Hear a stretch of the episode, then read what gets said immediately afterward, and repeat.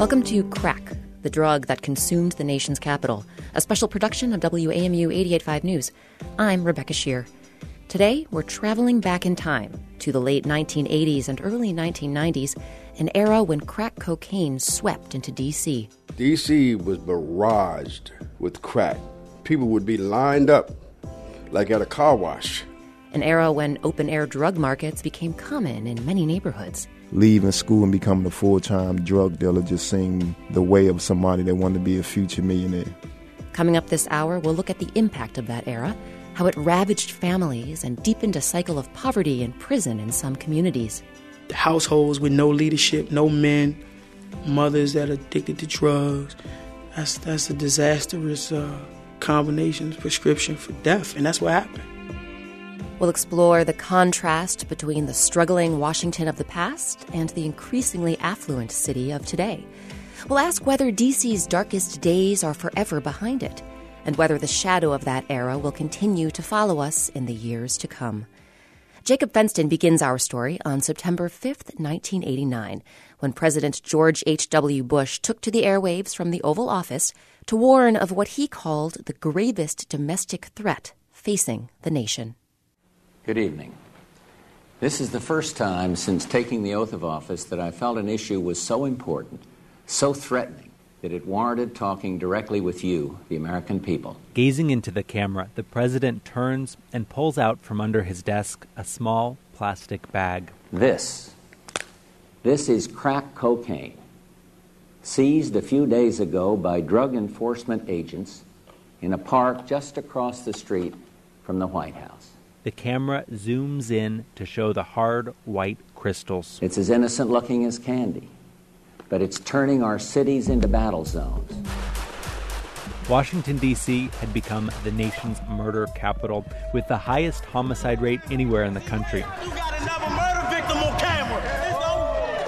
The troubled city became a punching bag in Congress. This is the capital of the United States of America. We have to have standards here that are reflective of the country as a whole, that this is not some third world country. President Bush announced he was renewing the war on drugs. We can and must win that war.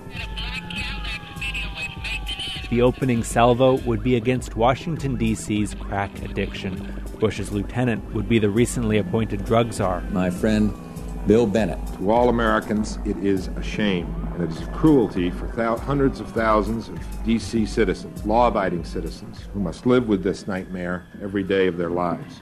But let's back up a few years to the early 1980s before crack cocaine had entered the nation's lexicon. For three decades, the middle class had been fleeing Washington, leaving behind pockets of deep poverty. But now those suburbanites were coming back to buy powder cocaine. This place was this place was the epicenter. Tony Lewis Jr. is standing outside his house on Hanover Place Northwest. It's a narrow, dead end street on the edge of what's now DC's booming NoMa neighborhood. The way the block is is set up, you know, you can see the cops coming before they, you know what I mean? You, you can't sneak in here, you know, because of the way. And I think what made it that what made it the block so successful was the way it's positioned. When Lewis was a toddler, Hanover Place was the spot to buy cocaine. Newspapers called it the city's cocaine supermarket. When I was little, I can't remember being able to see to the corner. It was just that many people all the time. DC was hooked on coke. Between 1983 and 1985, cocaine related emergency room visits doubled. But cocaine was still seen as an elite drug, favored by yuppies.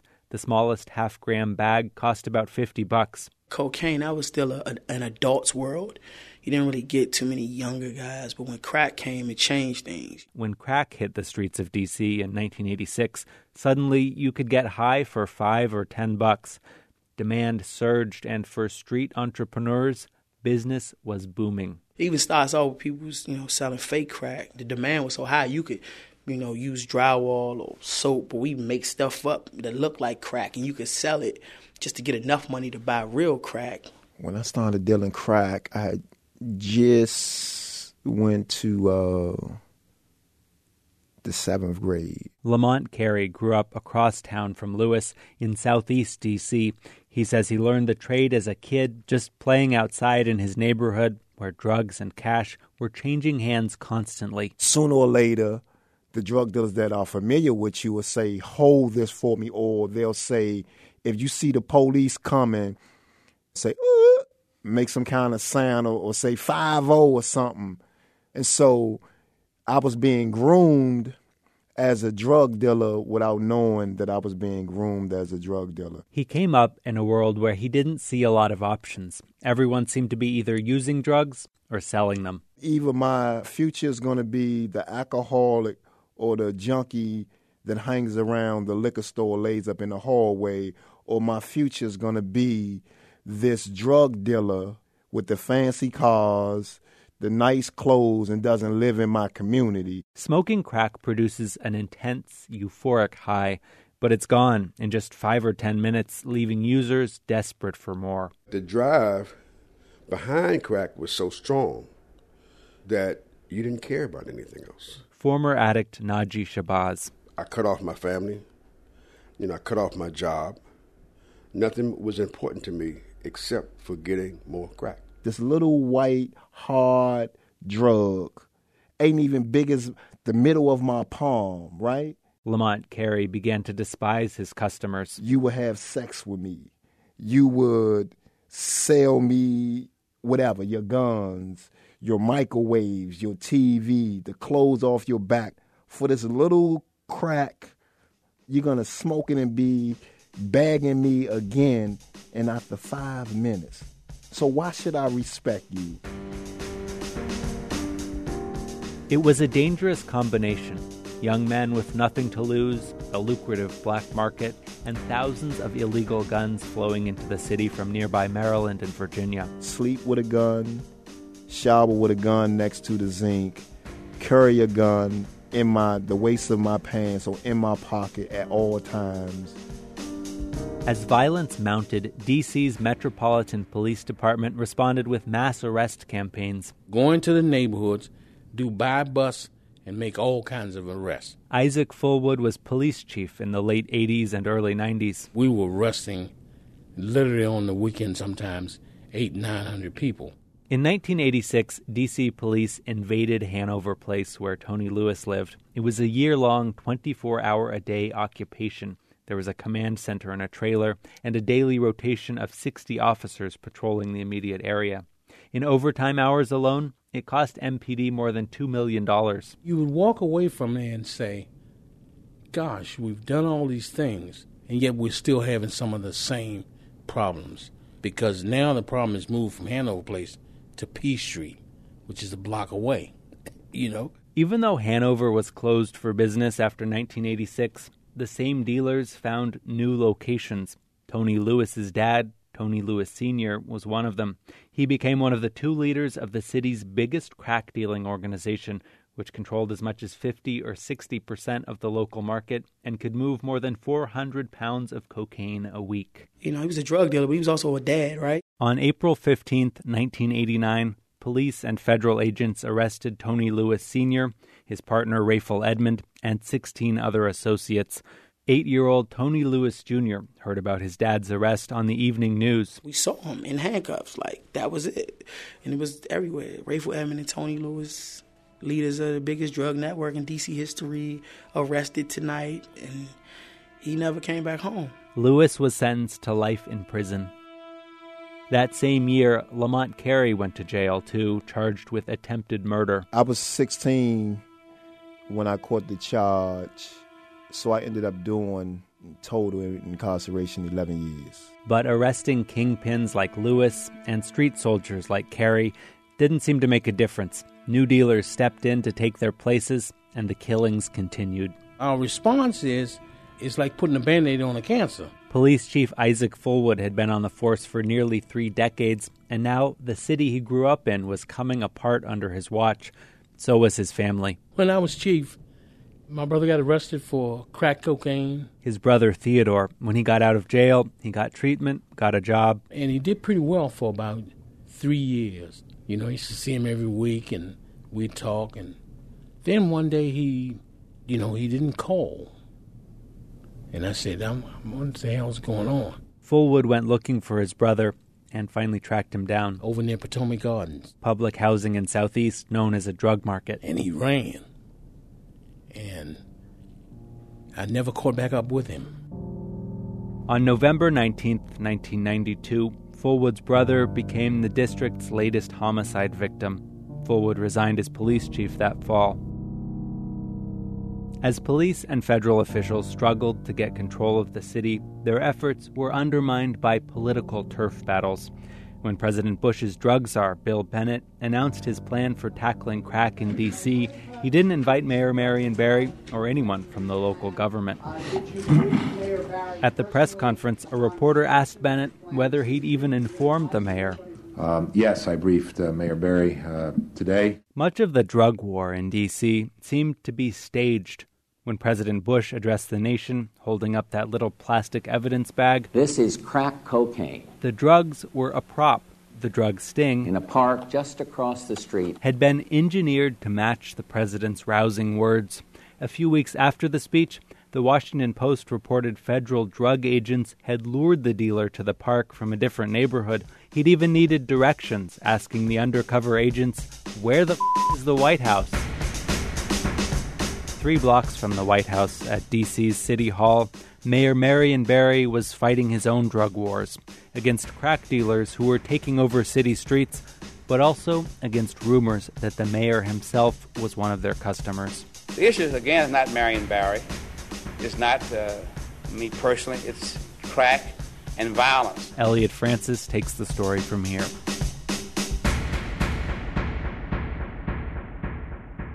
By the late 1980s, Marion Barry was clearly the dominant force in D.C. city politics. He easily won a third term as mayor in 1986 and later that year launched Operation Clean Sweep, an aggressive new campaign to arrest drug dealers.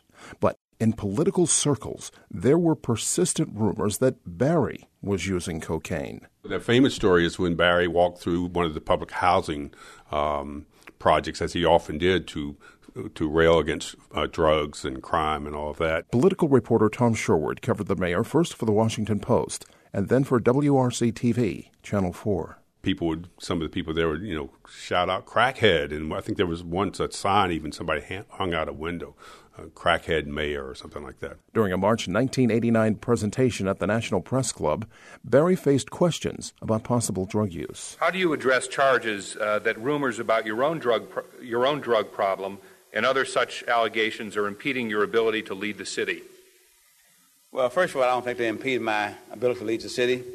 We have the same powers as mayors we had two years ago, or four years ago, or six years ago. I think what's happened here, uh, in terms of myself, I've stated unequivocally my lack of drug use, uh, in terms of my own philosophy about it, my actions about it, and those who know me well would make the same conclusion. But I think we also a victim of guilt by association. Even as Barry denied using drugs, federal investigators were prepping a sting operation. On January 18, 1990, a former model named Hazel Diane Moore, who went by the name Rasheeda, invited Mayor Barry to the Vista International Hotel in downtown D.C. In FBI surveillance video from that night, Barry takes two drags of crack from a pipe. Federal agents quickly swarm into the room. The mayor was arrested on a misdemeanor drug possession charge.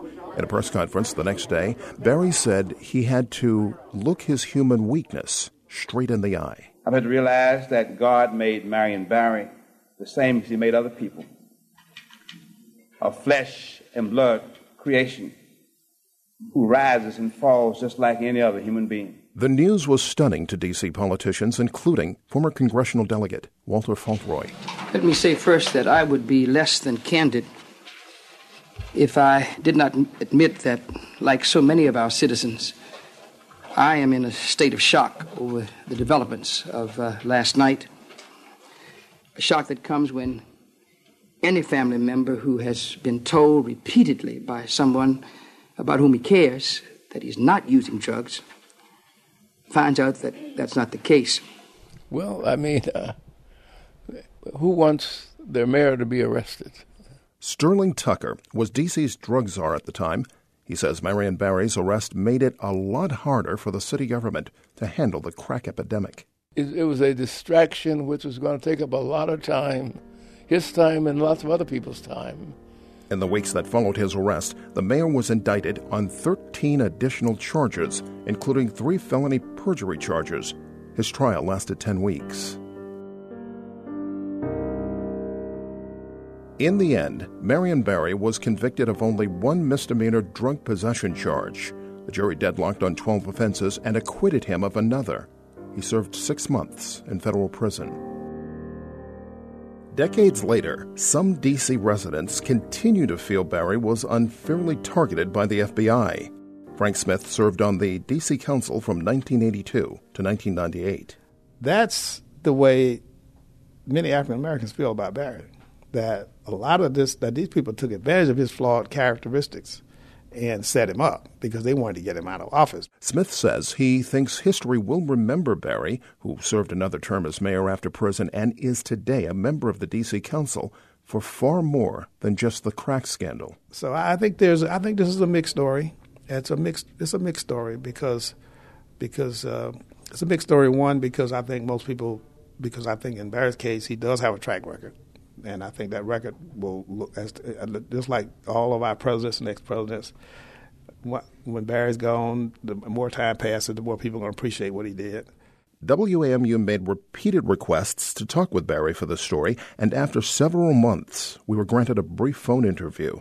The former mayor declined to discuss how crack had touched his own life, but said he wished he could have done more as the city's mayor to address the epidemic. None of us knew a lot about it. We had a we had meeting after meeting at the national U.S. Conference of Mayors. What do we do about this?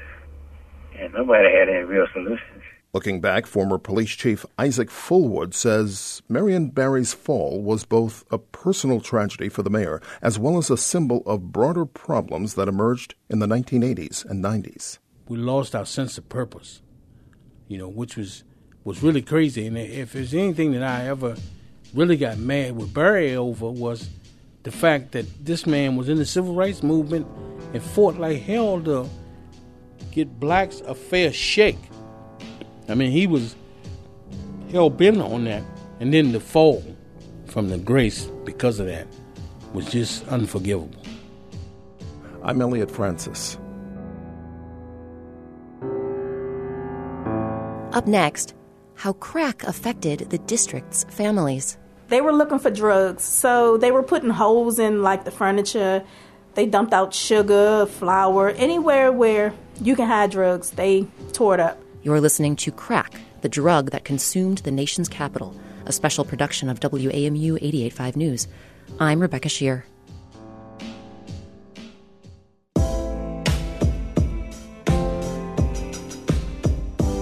Welcome back to Crack, the drug that consumed the nation's capital, a special production of WAMU 885 News. I'm Rebecca Sheir.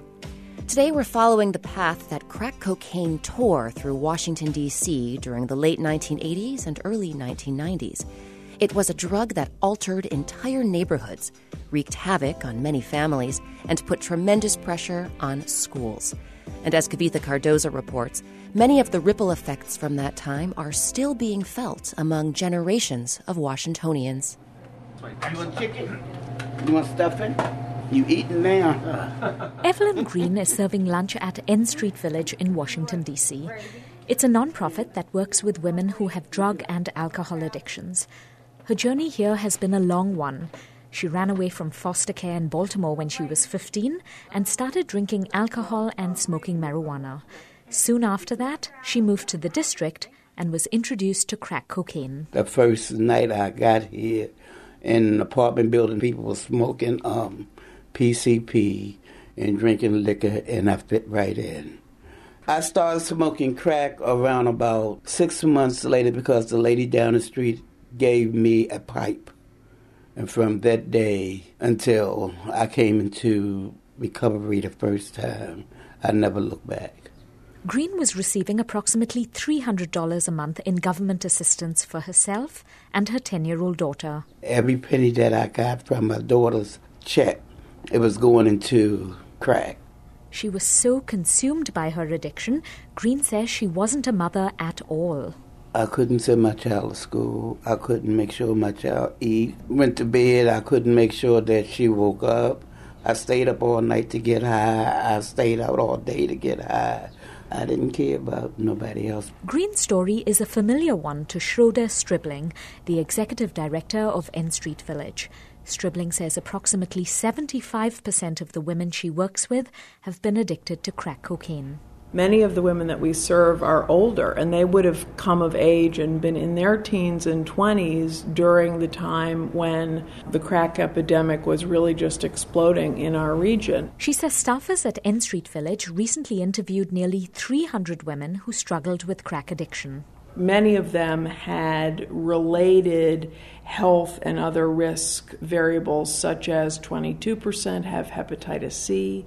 17% are living with HIV or AIDS, and 75% of them are tobacco smokers. But she says one of the most profound challenges these women have to confront is that they were not good mothers. The shame and the despair and the sadness over this is really very, very deep. And that the loss of those relationships is not only very painful, but also obviously has an effect on our future, the future of our community.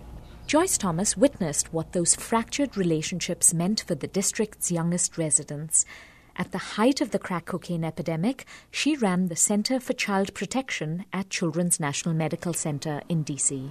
We were seeing large numbers of very unusual kinds of injuries to children that were coming to the hospital.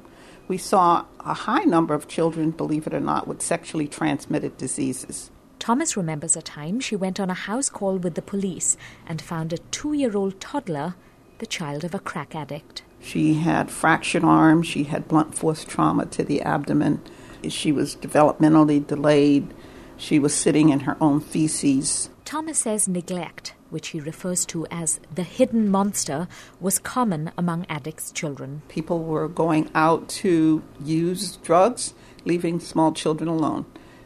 Sometimes nothing happened, sometimes the house caught on fire. This is how we knew. The craving for crack cocaine seemed to override any parental instinct.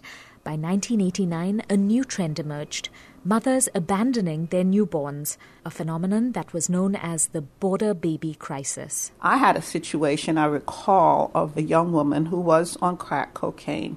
The baby was 10 days old. She was not able to care for that baby. She had the wherewithal to leave the baby in a telephone booth. She wrote down the number of that telephone booth, left the baby there in a baby seat, went close enough distance away to see the booth, made the phone call. So the phone ringing and ringing and ringing, someone looked in the booth and saw the baby who had been abandoned. They never did find that mother.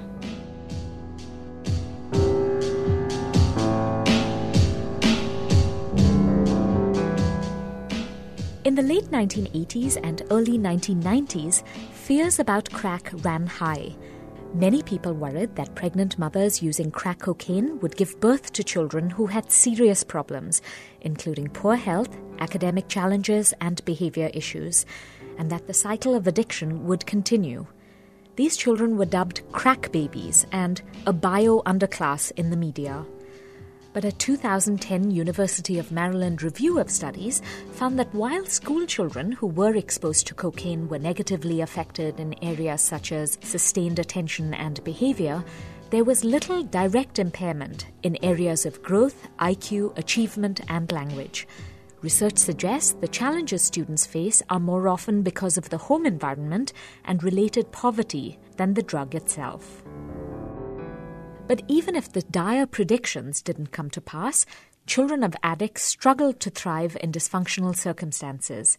President George H.W. Bush talked about the impact of drugs on children in his nationally televised speech in September 1989. Not long ago, I read a newspaper story about a little boy named Dooney, who, until recently, lived in a crack house in a suburb of Washington, D.C. In Dooney's neighborhood, children don't flinch at the sound of gunfire, and when they play, they pretend to sell to each other small white rocks that they call crack. NPR's Michelle Norris wrote that newspaper story. At the time, she was a reporter for the Washington Post. My original goal was to write a story about Isabel Field, who was Dooney Waters' teacher. And I was spending time with her in her classroom. And there was uh, one child in particular that you just, you just noticed him. He was just a really cute kid with a big personality. And one day we rode the bus home with him. And when we went home with him and saw his community, we realized that the teachers are part of the story, but the real story is, is really to focus on the kids. They are the story, and that was a story that really was not being well told when Washington was in the middle of the sort of ravages of the crack epidemic. The details of his life were just heart stopping. He draws a stick figure of someone smoking a crack pipe. He describes how to cook crack to you. He was burned when his brother handed him a soft drink can that had been used to heat crack on the stove. He was right in the center of the action, and he was being raised by by someone who just fell totally into the rabbit hole of addiction. He could describe how to make crack cocaine because he saw people cook up rocks in the kitchen. He saw people use cocaine on a regular basis. And if you talk to most six year olds, they could describe the process for maybe scrambling eggs, you know, or the kinds of things that they see all the time. That was just his world. Dooney once said, Drugs are why my mother don't take care of me. And you wrote about the drug saying it had obliterated his mother's maternal instinct. How did the children whose parents were addicts, how did they kind of understand this world? Because three years earlier, he had a very kind of, I would say, middle class family. He had a total middle class life. I mean, but three years earlier, he was three years old. So, you know, it was harder for his older brother who understood the slide into addiction, who remembered a parent who was much more attentive, who remembered a household w- that was filled with nice things. In some ways, Dooney was protected from that because he was so young. You know, and the parents had interesting ways of dealing with it also. They weren't necessarily proud of where they found themselves. They they were struggling with this also. They had a monkey on their back. I interviewed several children of women who used to be addicts, and they talk about how school was often a refuge from the chaos at home. Some children had parents who overdosed, some were locked up, some disappeared for weeks on end. What were some of the pressures on the school system, and how did teachers cope with this? Because it wasn't just this one child. No, there were there were there were you know, and this was this was not just in D.C. It was not just in Prince George's County. It was really you know all over the country, and and a lot of the schools that were most successful we're just winging it. We're just sort of figuring out, you know, what do these kids need and how do we how do we do this? And and that was really impressive to see. At the end of one of the articles, Dooney says, I don't want to sell drugs, but I will probably have to. Do you know where Dooney is now? I don't. I don't. I don't know why, but I've been thinking a lot about him lately. And maybe it's because of the changes that have taken place in the Washington area. I drive through some of the areas in D.C. and in Prince George's County that used to house these big open air drug markets, and they are completely gentrified now. The place that he lived is now right next to the football stadium where the Washington football team plays. So I just I've been thinking about him a lot, and I would love to know where he is now. I'd love to know what happened to his life. And I, I think I just created an assignment for myself. There were many children like Dooney Waters struggling to survive in families consumed by crack. And decades after the worst of the crack era ended, some researchers now think the drug is partly to blame for one of the most stubborn and persistent problems in education today the black white achievement gap. Tim Moore is an assistant professor of economics at George Washington University. He says the civil rights movement led to big changes in education increases in school funding, better access to healthcare, and improved parental education. Between the 1960s and the 1980s, he says, the achievement gap was cut in half. But then just before 1990, the progress stopped. Moore and his colleagues say that's in part because crack cocaine use, as well as the associated violence, increased incarceration, and drug dealing opportunities, made students, especially African American boys, see their future very differently. Suppose you're a 15 year old black male living in a place like DC, and you looked at the people older than you and you worked out, okay, what's the probability that I'm going to die before the age of 30? In DC, it went from around a 4% chance of dying before age 30 to around 12 13%. For white men and women, the probability of dying before 30 was well under 1%. Moore says the idea of education is based on working hard now and seeing the payoff later. But if you believe there is no later, why would you study? It changes people's decisions about the future because that future doesn't look so bright, and the benefits of getting more education or doing better at school is reduced. Moore estimates that the crack epidemic is responsible for 40 to 75% of the drop in the high school graduation rate for black males. If you're on the margin between deciding to stay that extra year or get some immediate cash, the idea that you might be locked up or dead in a few years really can affect which way you go. she don't know how to text, so sometimes when she texts me, I'd be like, "What is she talking about?" So I don't even respond. Evelyn Green, the former addict, who's now a manager at N Street Village, laughs a lot these days with her daughter Latasha. But Latasha says it wasn't always like this. I was angry at the fact that she was on drugs. One time, after the police raided her house, Latasha went to live with relatives. She eventually dropped out of school. I never did homework. I didn't have anywhere to sit down and concentrate to actually sit and do homework or no one to help me do my homework. So I just didn't do it. At 17, Latasha got pregnant. That was a turning point for Evelyn. She got clean. And now Latasha says her mother is really involved in her grandchildren's and great grandchildren's lives. From my first child on up, she's been there 100%. it's like she's trying to make up from when she was not there. Evelyn Green says there's another part of that making up, helping other women who are struggling to stay clean, because she says her life could have turned out very differently. I could have been dead out there on the streets because when you get guns pulled to your head, knives to your throat, a lot of people that I got high with is dead. I'm still alive. Green says there's still hope, even for people who've been struggling with crack for decades. She tells women living with addiction that the first step is to give themselves a chance. I'm Kavitha Cardoza. Coming up, how residents pushed back against the wave of crack coming into their neighborhoods. If you wanted to block access, all you had to do was have 50, 60 people right here on this corner. I'm Rebecca Sheir, and you're listening to Crack, the drug that consumed the nation's capital, a special production of WAMU 885 News in Washington. We'll be right back.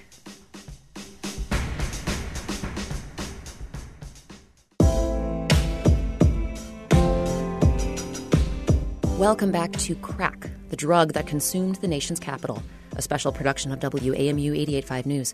I'm Rebecca Sheir. We just heard about how crack cocaine affected district families. Now we'll look at how the drug affected entire neighborhoods and how a grassroots network of ministers, activists, and residents rose up to confront the crisis. We begin in Shaw, a historic area that's seen its share of ups and downs over the years, but is now one of the fastest growing parts of the city. Just a couple months ago, a new grocery store opened in Shaw at the corner of 7th and O Streets Northwest. It's part of a new development called City Market at O, a complex that includes high end condos, a yoga studio, and a rooftop dog run. Fans and critics alike say the development, one of many new buildings to spring up in the neighborhood in recent years, is truly a symbol of how times have changed since the late 1980s, when a man named Ruben Castaneda moved to Shaw. Emily Berman takes it from there. In September 1989, Ruben Castaneda had just landed a job as the overnight police reporter for the Washington Post.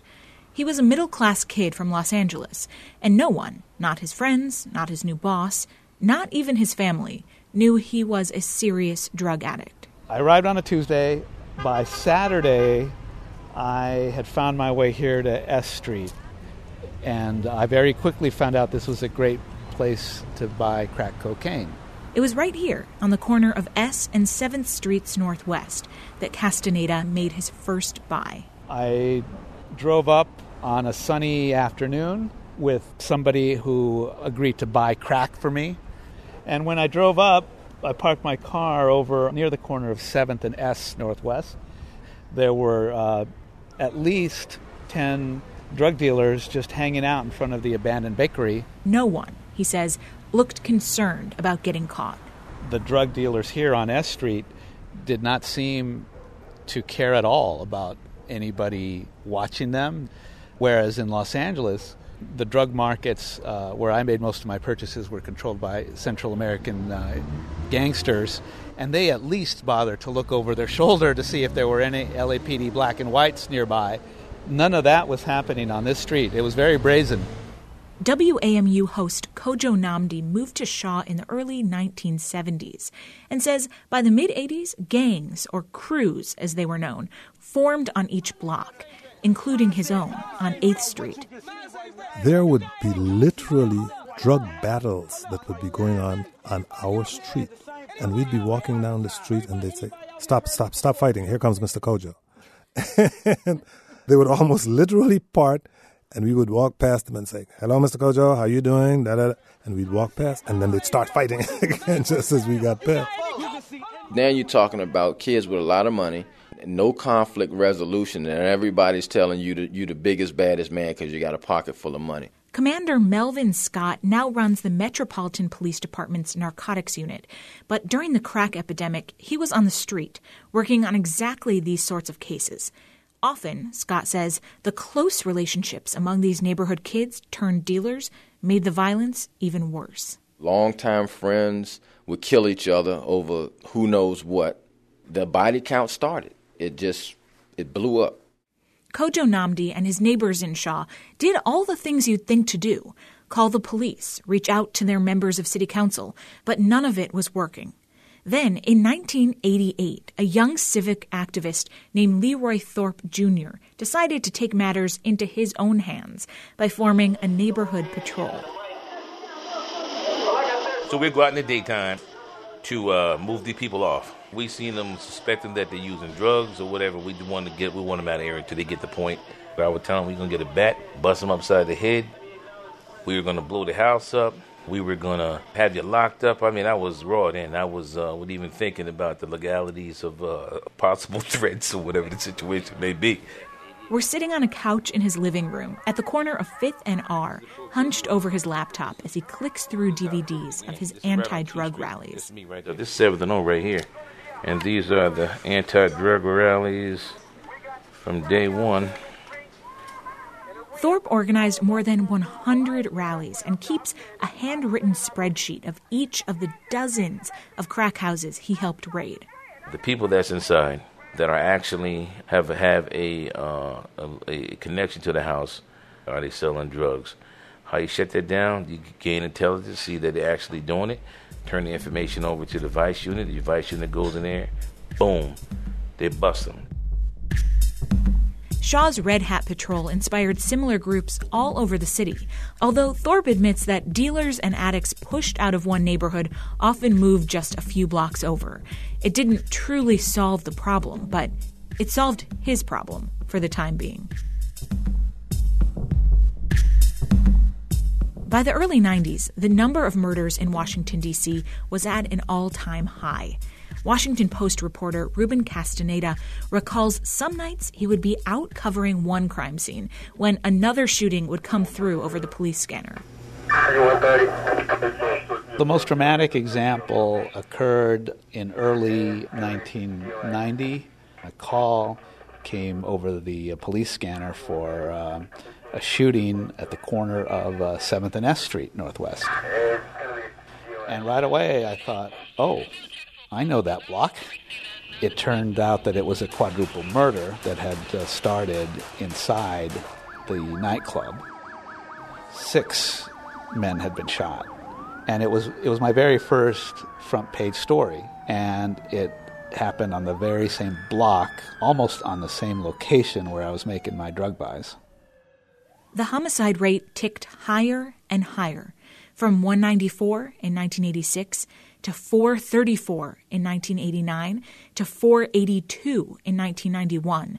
There were shootings in broad daylight at swimming pools, schoolyards, and funeral homes.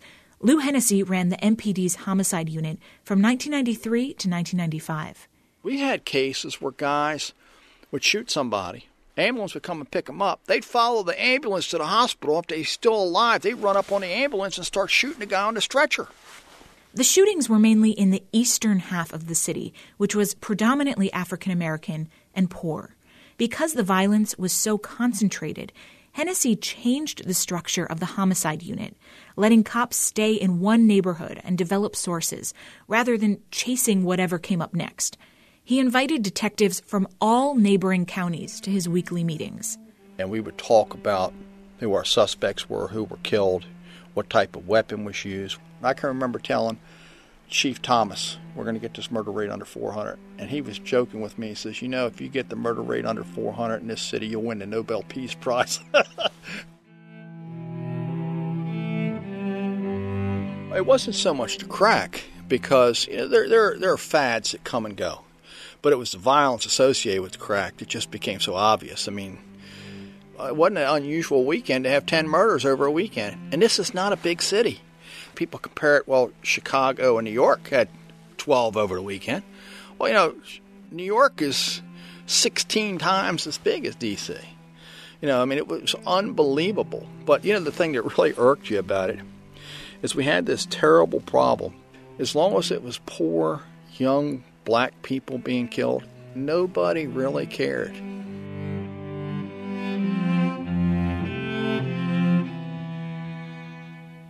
But within individual neighborhoods, people did care, and local churches began to intervene. There were constant drive by shootings, lots of murdering going on. Joyce Harris was the church secretary at A.P. Shaw in the Congress Heights neighborhood of Southeast D.C. The church was just across the street from Stanton Dwellings, a large public housing project. One Sunday morning, she was sitting in services when a friend tapped her on the shoulder. He beckoned towards me and he said there's a young man that's collapsed out front. He's been shot. Harris left the service, called an ambulance, and went outside to try to help. I remember the paramedics, and they were just pointing to the bullet holes, how many are in the back, and it, it just was too close to home. A.P. Shaw's pastor contacted other clergy nearby and coordinated a schedule of marches to block drug dealers from coming into that area. We wanted to block access all you had to do was have 50, 60 people right here on this corner. If you did that enough, then you have messed with the flow of that man's business. A.P. Shaw also advocated for more rehab facilities at a time when thousands of people were on waiting lists for treatment. And for the children of addicts, the church provided a safe, positive environment after school. We just wanted to let them see that you didn't have to get on that corner and deal drugs for these people. They didn't care about their lives. They didn't care about their lives. Nearby, Reverend Anthony Motley addressed the drug abuse and the violence with bi weekly Bible study. Uh, Valley Green was a, a, notorious place for crack cocaine. That was a public housing complex. And what I did was I went over and did Bible study. A lot of times people find themselves in situations because they don't know anything else.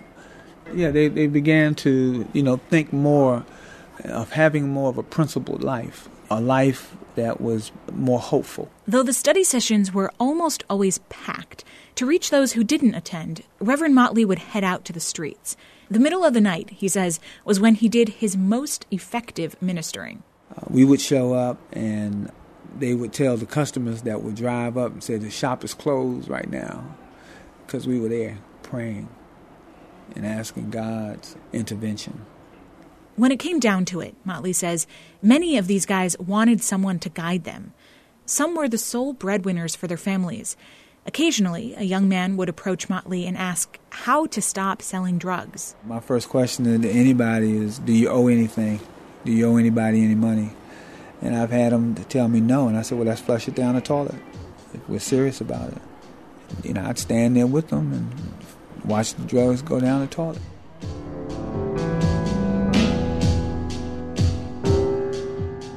Between 1986 and 1993, more than 3,000 people were killed in the district. The deaths weren't all drug related, but police say many of them can be directly linked to the turf wars of that era. But by 1993, city officials began reporting a glimmer of hope. The percentage of arrestees who tested positive for cocaine was leveling off.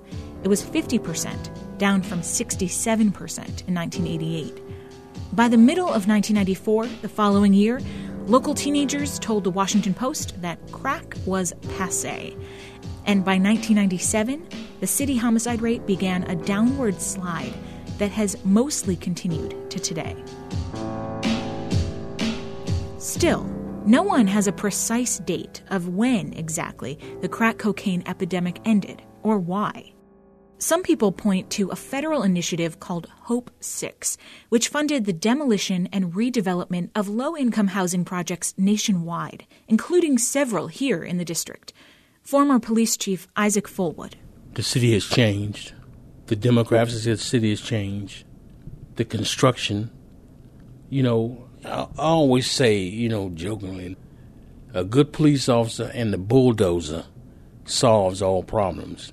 While Hope 6 remains controversial, law enforcement officials say it did cut back the city's drug activity. Some say crack was so destructive it had burned through the lives of everyone it was going to attract. Yet Commander Melvin Scott, head of MPD's narcotics unit, says the legacy of crack continues to haunt many district residents. A lot of people went to jail for life over what they created and the havoc that, that happened in the DC in the 80s and 90s. You know, people are paying the price for that. The sentencing laws of that time meant people caught dealing a small amount of crack spent as much time in prison as someone dealing 100 times as much powdered cocaine. And African Americans are affected by that disparity more than anyone else. Of the 30,000 people in federal prison on crack related charges, more than 80% are black. And for those who didn't go to jail for life, the crack era still lingers. An estimated 60,000 Washingtonians have criminal records, and among that group, the unemployment rate may be as high as 46%. That's according to a study by the Center for Court Excellence. So if I can't get a job because of my felony convictions, then you telling me the only place I'm allowed to work is the streets, right? Lamont Carey dealt crack for five years before he was arrested on an attempted murder charge. He was in prison from 16 years old until he was 27. And and and some of us don't have like the patience, and so they succumb to that. But because what we did when we was 16, 15, 20 years old, even though we paid our debts to society, society is rejecting us. Many of these ex offenders, thousands every year, return home to neighborhoods most affected by the crack epidemic.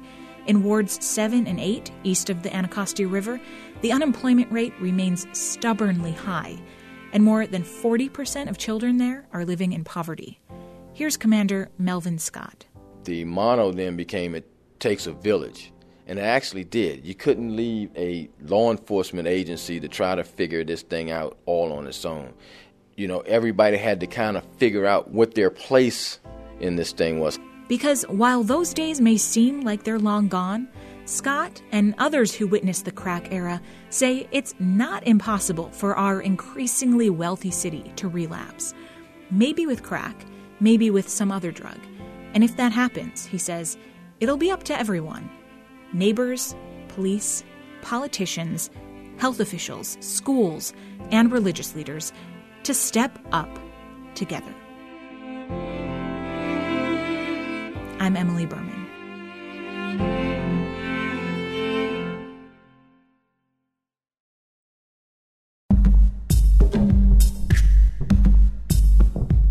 You've been listening to Crack, the drug that consumed the nation's capital. Our reporters are Emily Berman, Jacob Fenston, Elliot Francis, and Kavitha Cardoza. Tara Boyle is our managing producer. She and Rebecca Blatt edited the program. Our interns are Stephen Yenzer, Yi Chen, and Andrew Katz Moses. Our theme music was produced and performed by Eric Shimelonis. Special thanks to WAMU's Memo Lyons, Mark McDonald, Kathleen Allenbaugh, Chris Lewis, Seth Liss, Martin Austermuhle, Carrie Moskal, Karen Munson, Kellen Quigley, and Andrew Chadwick. We'd also like to thank C SPAN for the use of archival footage, as well as the Washington Post, the D.C. Public Library, and the staff of the American University Library for their help with research. Kavitha Cardoza's reporting is part of American Graduate Let's Make It Happen, a public media initiative to address the dropout crisis, supported by the Corporation for Public Broadcasting. Additional sound for this project was provided by documentary filmmaker Curtis Mosey, who's been recording drug related violence in D.C. for more than 30 years. We have more info about his work on our website, wamu.org slash crackdc. While there, you can also find videos, extended interviews, and a timeline of key events from that era. I'm Rebecca Sheir, and thanks for listening to Crack, the drug that consumed the nation's capital, a production of WAMU 885 News in Washington.